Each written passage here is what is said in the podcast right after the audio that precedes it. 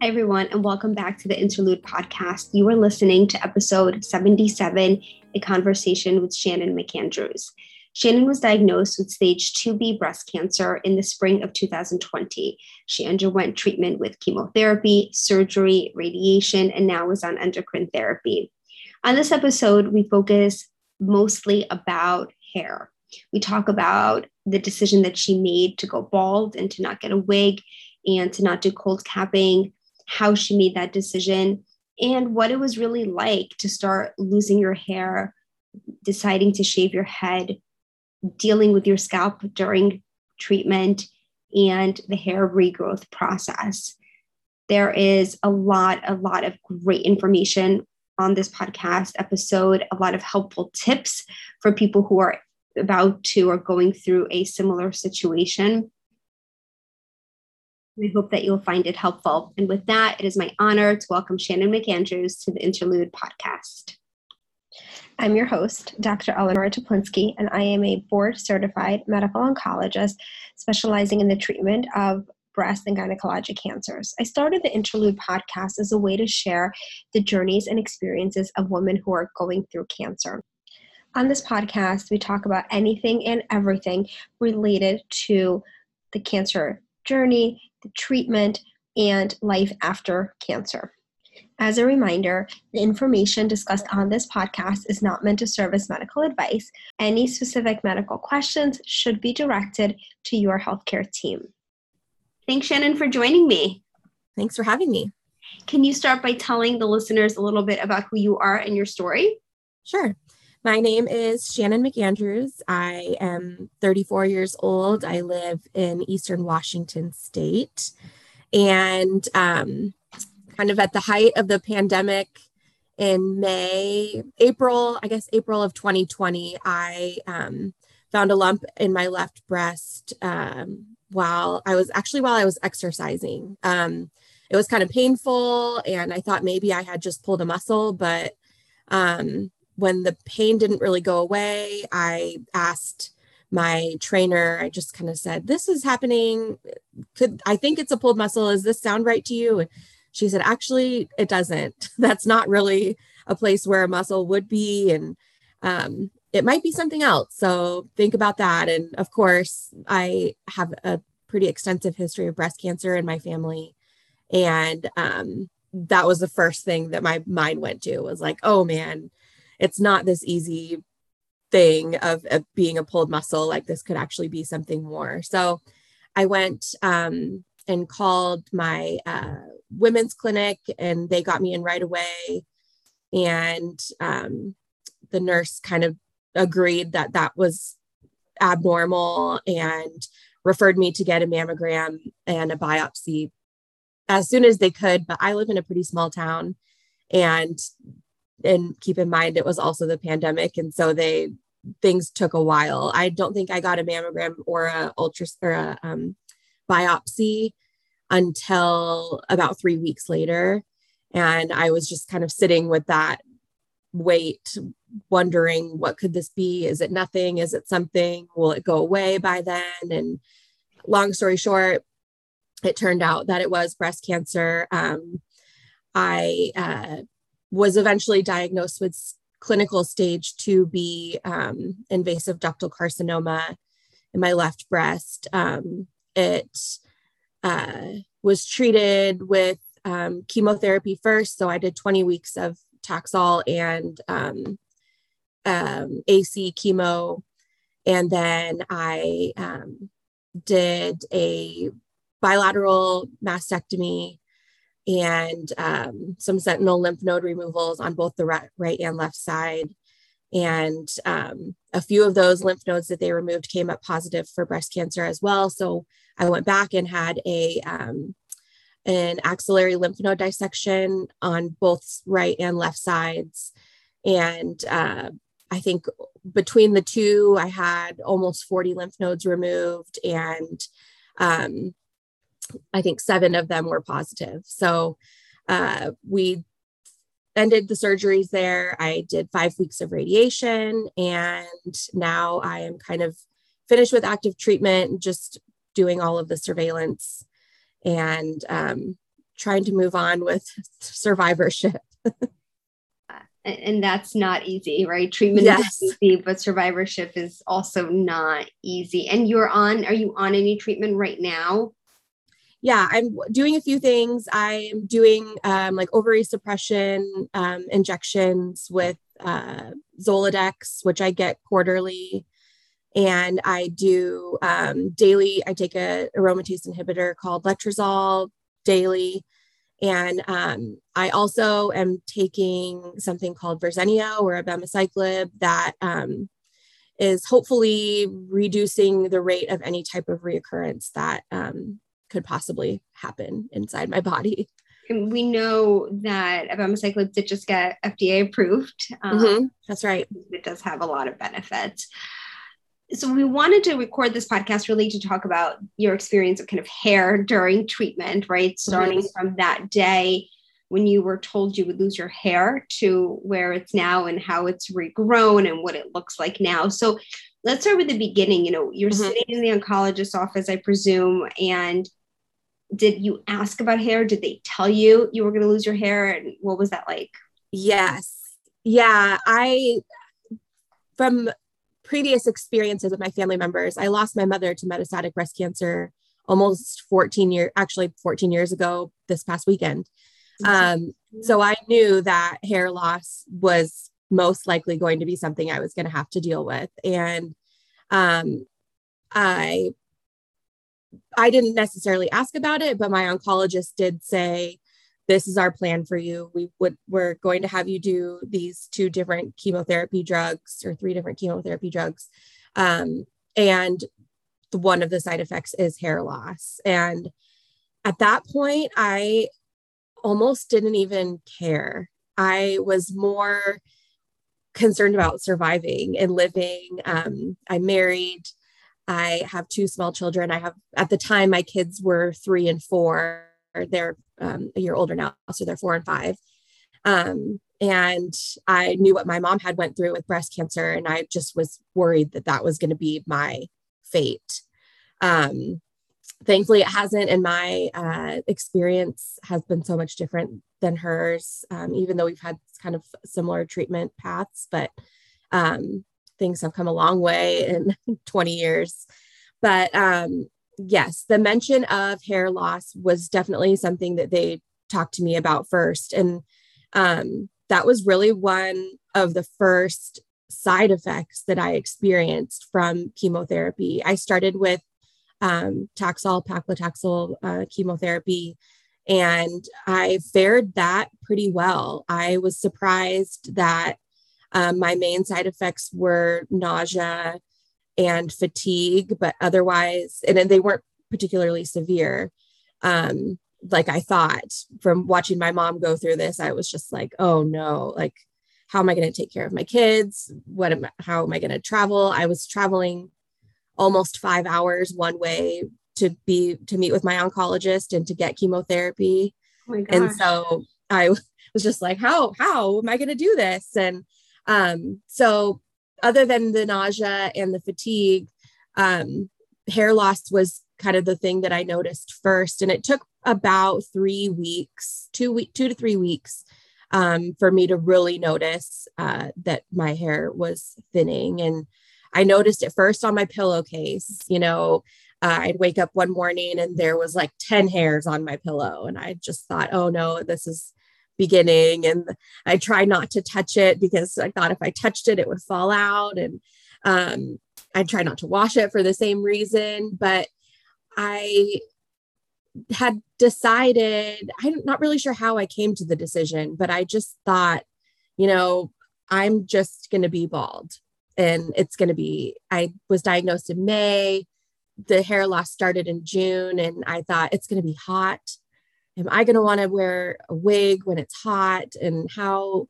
am I going to do this? And I had spoken to a few people who had done cold capping prior to um, me starting chemotherapy. And um, I, there was, it seemed like there was mixed reviews on it.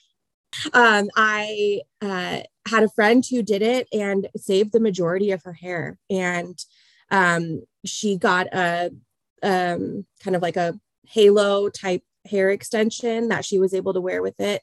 And you almost never didn't notice that there was a difference. And then I had somebody who also tried it and said that it didn't really work for them. And um, I kind of had to weigh the benefits for myself and know that cold capping comes with the extra cost because my insurance wasn't going to cover it. And so, how was I going to pay for that? And just the extra work that it required and the dedication of wearing the caps and the gloves or the feet and whatever uh, comes along with that. In addition to like my friend did getting a halo wig that was a few hundred dollars. And um i just thought you know i i'm not gonna i'm just gonna be bald and i'm gonna own it and wear it. And um I felt like it was kind of like a badge, sort of like, mm-hmm. you know, that way, if I look terrible and I'm out in public, people know why, like, they will, Fair, will know yeah. why I look so terrible. Or, um, so I think that was kind of the thought process behind being bald, choosing to go bald and choosing not to wear a wig and not cold cap. I thought that I would be more concerned about what a wig or the hair that I was able to keep doing cold capping. I thought I would be more concerned about what that looked like and be have that more consume me um, than just being bald and knowing that this is what I look like and I'm just accepting it and moving forward. You know, I thought um, I'd be worried if does this look right? Is is there a bald spot that's showing? I felt like that would just kind of take away from my everyday life. And um, I felt like being bald and free in the 90 degree weather was just something that was going to be easier for me and one less thing to think about.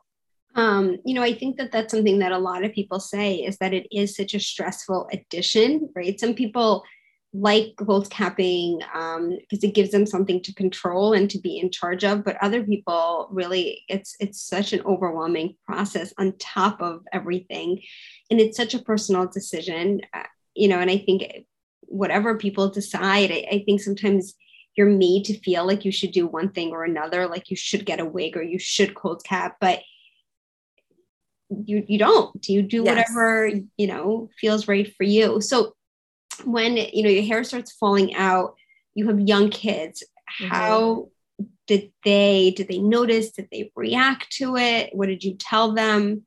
Yeah i don't think that they noticed the hair thinning um, or falling out or anything. There was never an experience i can recall where they said whoa your hair is falling out. But when we my husband and i told the girls that i had cancer and that um, they I was going to get medication that treat treated my cancer, but it would make my hair fall out. That was one of the first things I told them because I knew that that would most likely be the first thing that they noticed. They may not notice that I'm nauseous. They may not notice that I'm tired. Um, but they would definitely notice that my I didn't have any hair. And um, I personally talked to my husband about it, and we felt like the best way to approach it with our kids was um, to make light of it. And I didn't want them to be scared. I didn't want them to be afraid of me or afraid of the situation. So we kind of joked around about it and made light of it and talked about sometimes when it grows back, it might be a different color or it might be a different texture. And one of them said, Well, what if it grows back and it's purple? You know, and so we kind of joked about that. And um, when it was finally time for me to cut my hair, was about three weeks into my chemotherapy um, uh, process. And I was just, I had, I kept feeling like I had hair on me all the time. Like it was shedding and I would feel it on my arms or on my face. And I was just tired of that feeling of all of these little hairs falling out on me. And so I said, okay, I'm going to wait one more week because it was like my husband's birthday. And I was going to wait one more week and then we were going to shave it. And I decided to do it as like make it a family thing. And um, I didn't just want to show up one day um, from the hair salon and be bald and have my kids be like, whoa, what's this? What happened?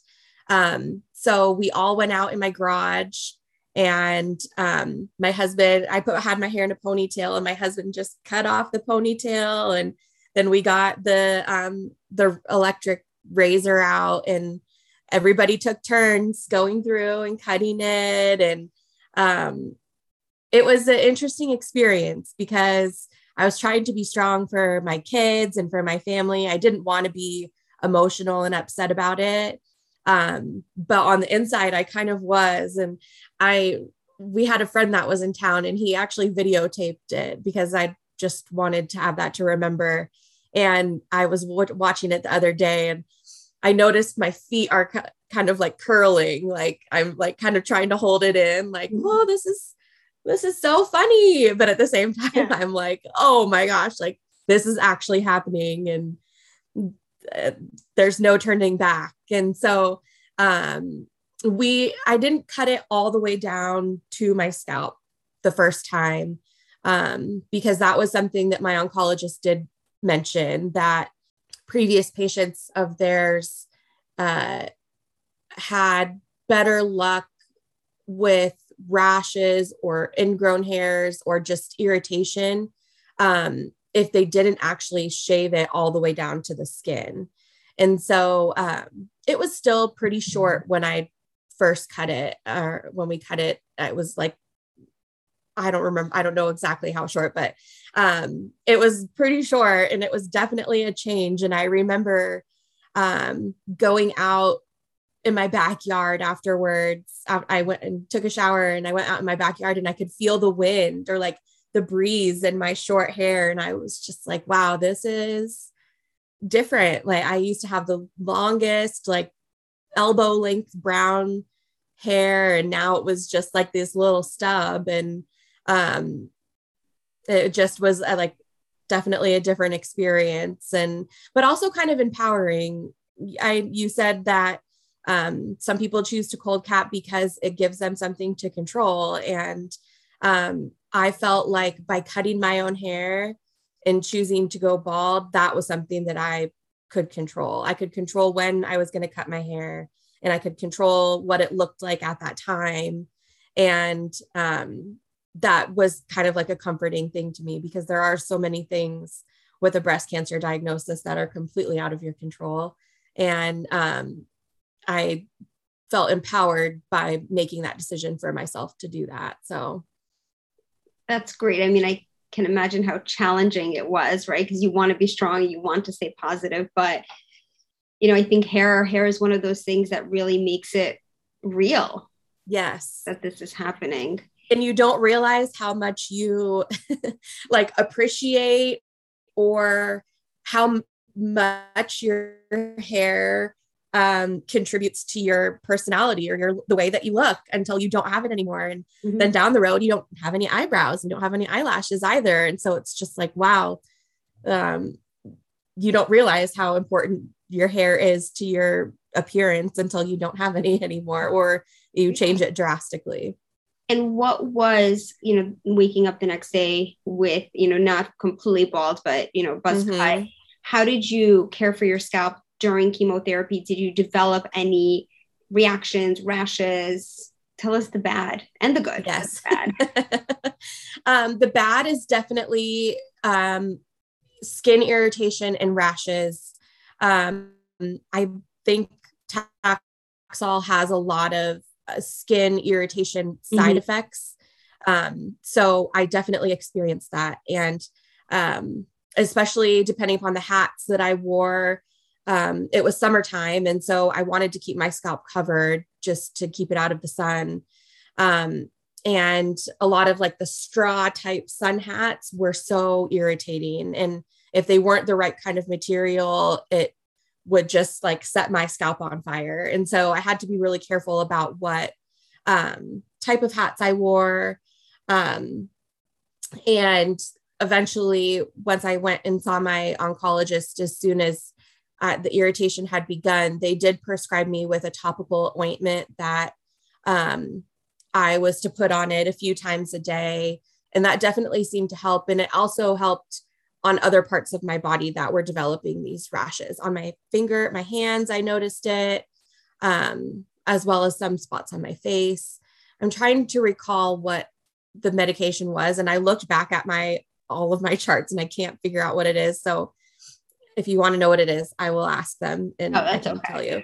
But um I that seemed to really help. At the time, I also had a dermatologist um, annual appointment checkup, and he prescribed me with a shampoo um, that was supposed to help with the itchiness and um, the irritation as well. And so that um, the topical things I found to be the best treatment for um, this the scalp rashes and um, I also tried putting some jojoba oil on it. Um, I that's a part of like my skincare regimen, anyways, and so um, I just put it all over myself, not only on my face but on my head, and um, that seemed to help too. I think just paying attention to your scalp and what it's doing and trying to be proactive and caring for it was really helpful for me. Um, but you are getting this medication that or chemotherapy that does cause those rashes. And so i think it was just inevitable that i had to deal with it. But thankfully the topical things um, seem to minimize the discomfort a little bit. And do you recall how often you use the shampoo? Did you shampoo yeah i used it um, almost every day every time i took a shower basically and um, i uh, kind of enjoyed the fact of like the low maintenance, not having any hair and having to shower and wash it and dry it and style it. Um, so I didn't, I wasn't showering and washing it every day, but um, probably at least every other day. Um, I would apply it and then let it sit for a few minutes um, while I like wash the rest of my body, and then I would rinse it off. Um, but otherwise, keeping it out of the sun, um, wearing softer type hats um, definitely helped to keep the irritation down as well. And you know, one of the things that's so important that we don't necessarily think about, you would think about wearing a hat to stay warm in the winter, but you know, in the summer with the sun and sunburns. Now, did you have did you end up putting sunscreen on your scalp? Yes, I did. Um, and that it was more of like kind of like a moisturizing sunscreen. Um, but yes, I did that. I wear sunscreen on my face. And so in the morning when I put sunscreen on my face, I would put the sunscreen on my head, in addition to wearing hats and stuff out in the sun. When I'd go out in my backyard and play with my kids, I was sure to cover up with both sunscreen and a hat just to keep the sun away. And how did your kids, I mean, they're part of the part of like that experience to shave your head, but like then what? How did they react? And they may be too little. I think, you know, that's people always worry about what their children will think and yes. react and all of that. They continued to be pretty lighthearted about it. Um, my youngest was pretty, she was um, three years old at the time. And so I think she was probably the most taken aback by it. She was just kind of like, oh, this is different and weird. And she never didn't verbalize anything, but I could kind of tell by her body language and her personality, like, oh, this is, I don't, I'm unsure about this. Um, but my four year old at the time really liked to touch it. And it was kind of like pokey and soft at the same time. And um, so she I recall after I shaved it, I came back downstairs and she was like, "Wow, mom, you look really funny." And I was just kind of like, "Yeah, I do. I it's different and this is how my hair is going to look for a while." And so um I think luckily for me, they just kind of moved on and acknowledged that I looked different, but then didn't really care much more about it and it never was really um it was never really an issue for them, at least that they verbalized to and me that I could so, tell. They're still so young too that yeah. I think it's Now, I want to talk about kind of how the hair and when the hair started regrowing, but I have two more questions first. So the first question is Did you ever completely lose all of it? Um, I never completely lost all of my hair. It was very, very thin um, and almost unnoticeable in pictures. It was almost like peach fuzz, um, very thin in the way that there wasn't a lot of it, but then also very thin in the actual texture of my hair. Um, it was, oh, like I said, almost like peach fuzz, sort of. So um, it never was completely gone, but it was almost there.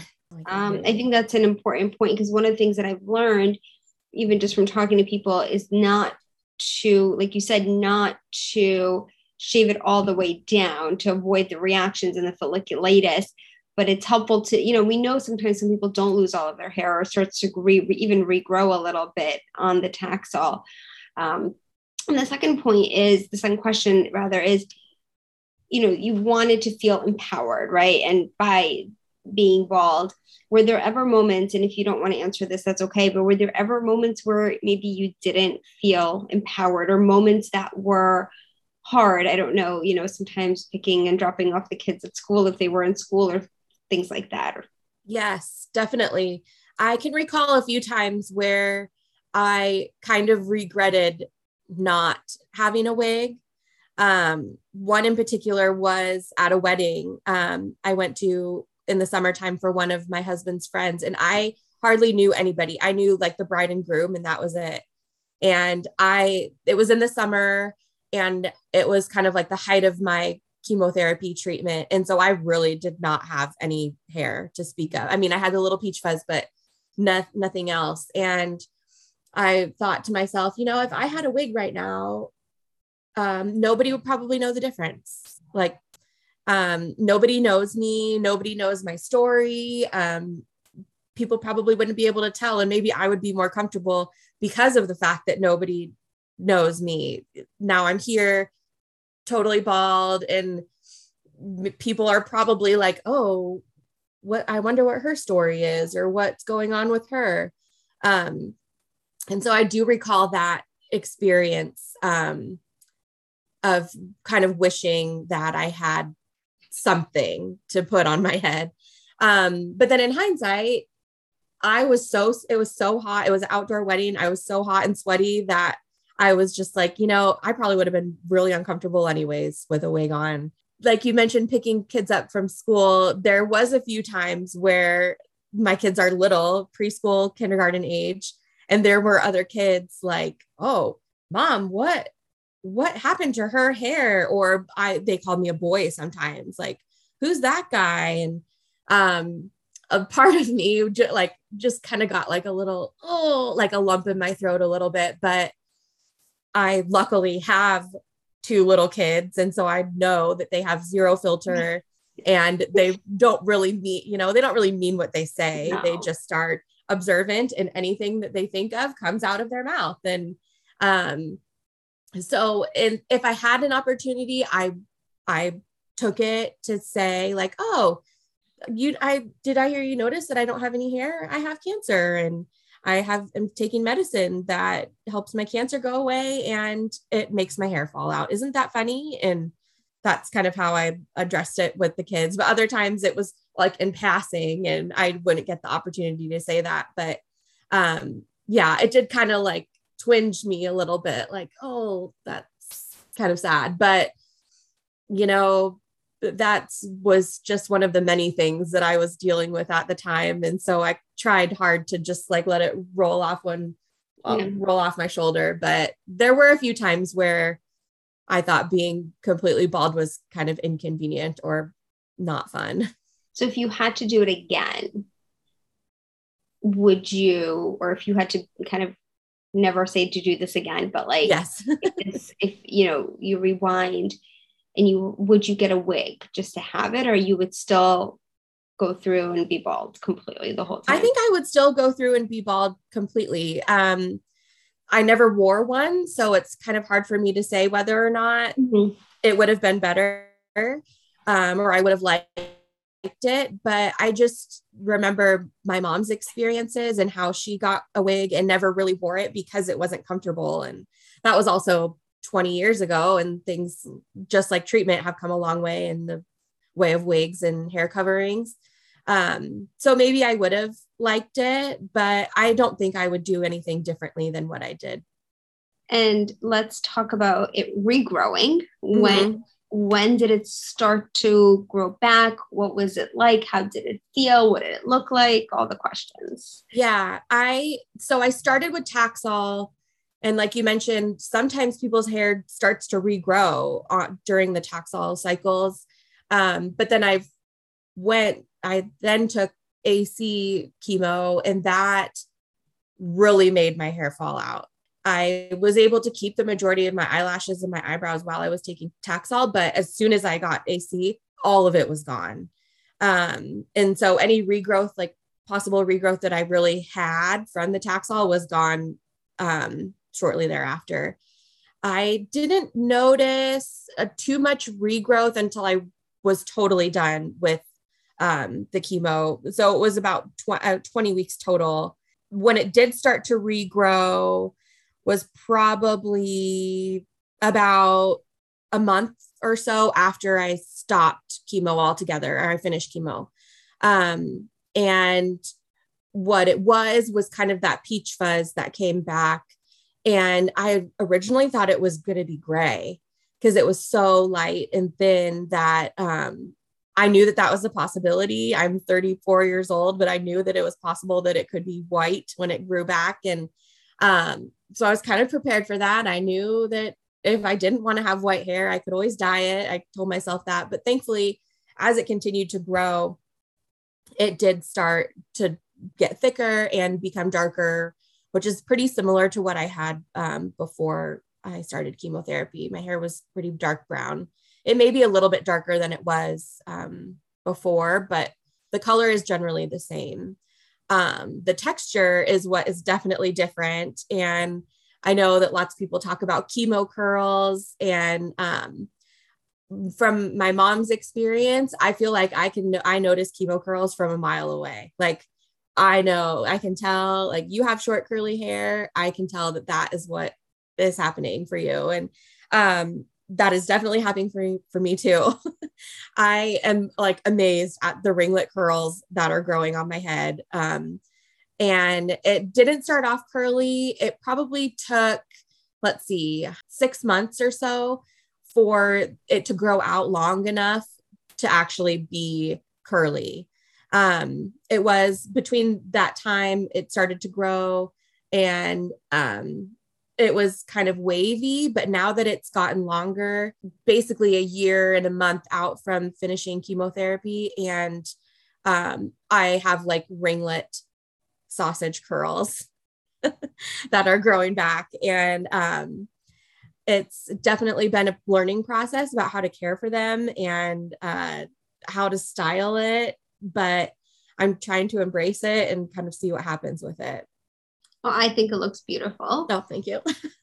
when when you say learning curve, like where did you how did you figure that out? Was there people you talked to? You searched hmm. online, mm-hmm. you had friends? Because I, I I can't I mean I think it's different curls than just regular curly hair, right? Yes. It's, it's short, it's coming like it's just a very different. Yep. And it it is because it's short, it goes, it it has a mind of its own and it sticks out this way one day and this way the other. And some of my curls curl one way one day and then the next day they curl the other way. And um, i had a friend that i met at my cancer center who was like almost in the exact same um, stage as me when we met. We were both doing chemo. We both had mastectomies at the same time. We both had um, lymph node dissections. We both had radiation at the same time. Um, and her hair is like completely straight and it's growing back pretty much completely straight. And I was just like, okay, well, you're not a, we can't really be resources for each other like I was hoping. Um, but I really just was trial and error about how to style it and what products to use. And um, I was gifted some shampoo that was supposed to help with hair growth and um, my friend called it like a scalp the fertilizer for your scalp i felt like that really helped it grow in quickly and evenly. I was really lucky to have that be um, something that happened to me because i know that that's not the case for everybody. And um, some people's hair grows longer on the top or faster on the top or faster in the back. And um, mine was pretty even but um, i met with a hairstylist in my town almost before i really needed a haircut and just said this is what i'm up against. It's curly. What do i do with it? How do we what do we do with this to make it look okay? And um, she helped me come up with some products to use, coined this phrase with me about making my hair regrowth an intentional hairstyle. She said, I want your hair to look like you intended it to look this way, even though that this isn't your choice. And um, I was like, yes, an intentional hairstyle. Like that is exactly what I, I want. I love that. I think yeah. that's such a great phrase and, and a great mindset, right? Yes, absolutely. And so um, she has helped me. Um, I've probably had like six or seven trims, and I'm a, a year out from chemotherapy, basically. I know some people who haven't cut their hair at all by this point, and I'm not sure what mine would look like um, if I hadn't cut it, but I liked the idea of having an intentional hairstyle because it's so curly, it tends to just poof right out. And so to have the back trimmed um, and have the around the ears trimmed has been good for me to make it look like I intended my hair to look this way. So yeah. And do you put any product in it? Yes. I, when I do choose to do it, which is not too often, I have hair, it's kind of like a pomade um, paste from Kevin Murphy that I use. Then I just, when it's wet, I just brush it all through. And then I kind of help some of the curls on the top, like spiral them around my finger. Um, the ones are like kind of closer to my face just to make it less frizzy. But if I were to put anything on it, it just poofs right out. I kind of joke that I looked like Bob Ross when I I was almost going to be Bob Ross for Halloween because it was like so perfect. For me to be most comfortable, I need to have some type of product in it. So that's normally what I do. That's really helpful advice. And one last question, you know, when hair is falling out, people say that it, it hurts, it tingles, it's uncomfortable. What about when it's growing in? Is there any discomfort? I did not notice any discomfort when it was growing in. Um, maybe some like itchiness perhaps, but I didn't notice any discomfort like I did when it was falling out. Um, so that's been that's been really helpful. Before we wrap up, do you have any advice for someone who wants to go bald during chemotherapy, who does not want to get a wig? Do you have advice to them about how to talk to their family who maybe doesn't understand or wants them to get the wig or cold cap? Mm-hmm. I think, um, like we've touched on before, it's such a personal preference, you know, and there are so many things with a cancer diagnosis that are out of your control. And and I know that they say that cancer affects your whole family and it really does, but there are some things that you just need to do for yourself. And if you feel that you will be the most comfortable going bald and not having this added stress of a wig or cold capping, then you do you, girl. You know, like I just think that there are so many decisions that you need to make, and the way that you live your life or that you handle treatment. Um, I think that this is such a personal decision. And I hope that if you express your desire to be bald to your family and your friends, um, that they would be accepting of that and just know that that is a side effect of having cancer treatment and it's out of your control and if you want to embrace it and you feel confident enough to embrace it and go bald and not have the added thought about wigs or the financial responsibility of cold capping or a wig also. I hope that they would just respect that and that you would be confident in your decision to to go bald. Thank you for that. Uh, is there anything else that we didn't touch on about hair or anything else that you want to share? Um, no, I don't think so. I I just think it's important to listen to your gut. And if what you want to do is go bald, then do it and own it and surround yourself by people who will support you in that and lift you up because that is so important in healing, getting active treatment in general. If you want to do cold capping, I hope that you will do it and own it and embrace it and surround yourself by people who will help you and support you. And the same with the wig journey. If you want to do wigs, I hope that your family is accepting of that and embraces it and helps you pick one out and you have that fun experience of doing that. So I think it's such a personal choice that I just hope that everybody would be happy with whatever choice they decide to make and feel supported by that. That's really the most important. If listeners have questions for you or want to connect with you online, what's the best way for them to find you? Yeah, I'm pretty active on social media. Um, I don't share a ton about my diagnosis or my my experience now only because I'm kind of out of that active treatment and my day-to-day life is pretty redundant. There's not a lot of exciting cancer things that happen, but um, my uh, profile on Instagram is public. My username is Shannon OMC. I love to talk to people any stage in their cancer journey and I feel like getting support from people who have been there and or are in the same stage as you are is so important and it just the fellowship that this community provides um, can be really helpful in healing and dealing with any feelings that you have. So if anybody would like to reach out to me i really um, would encourage them to do that and i'd be happy to talk to them thank you. You're welcome. Thank you so much for listening to my conversation with shannon. I hope that you found it empowering and full of practical and helpful information for others that are about to go through this process or are going through it. If you did find it helpful, I would be honored if you can share it with a friend or a family member who might benefit as well. You can find Shannon on Instagram at ShannonOMC, and she loves to connect with people and to share her story. And as always, you can find me on Instagram, Facebook, or Twitter at Dr. Teplinsky. If you have a moment, I would be so grateful if you can leave a rating and a review on Apple Podcasts, as that is the best way to help me grow the show and to bring it to new listeners. Thank you all again for listening, and I will see you soon.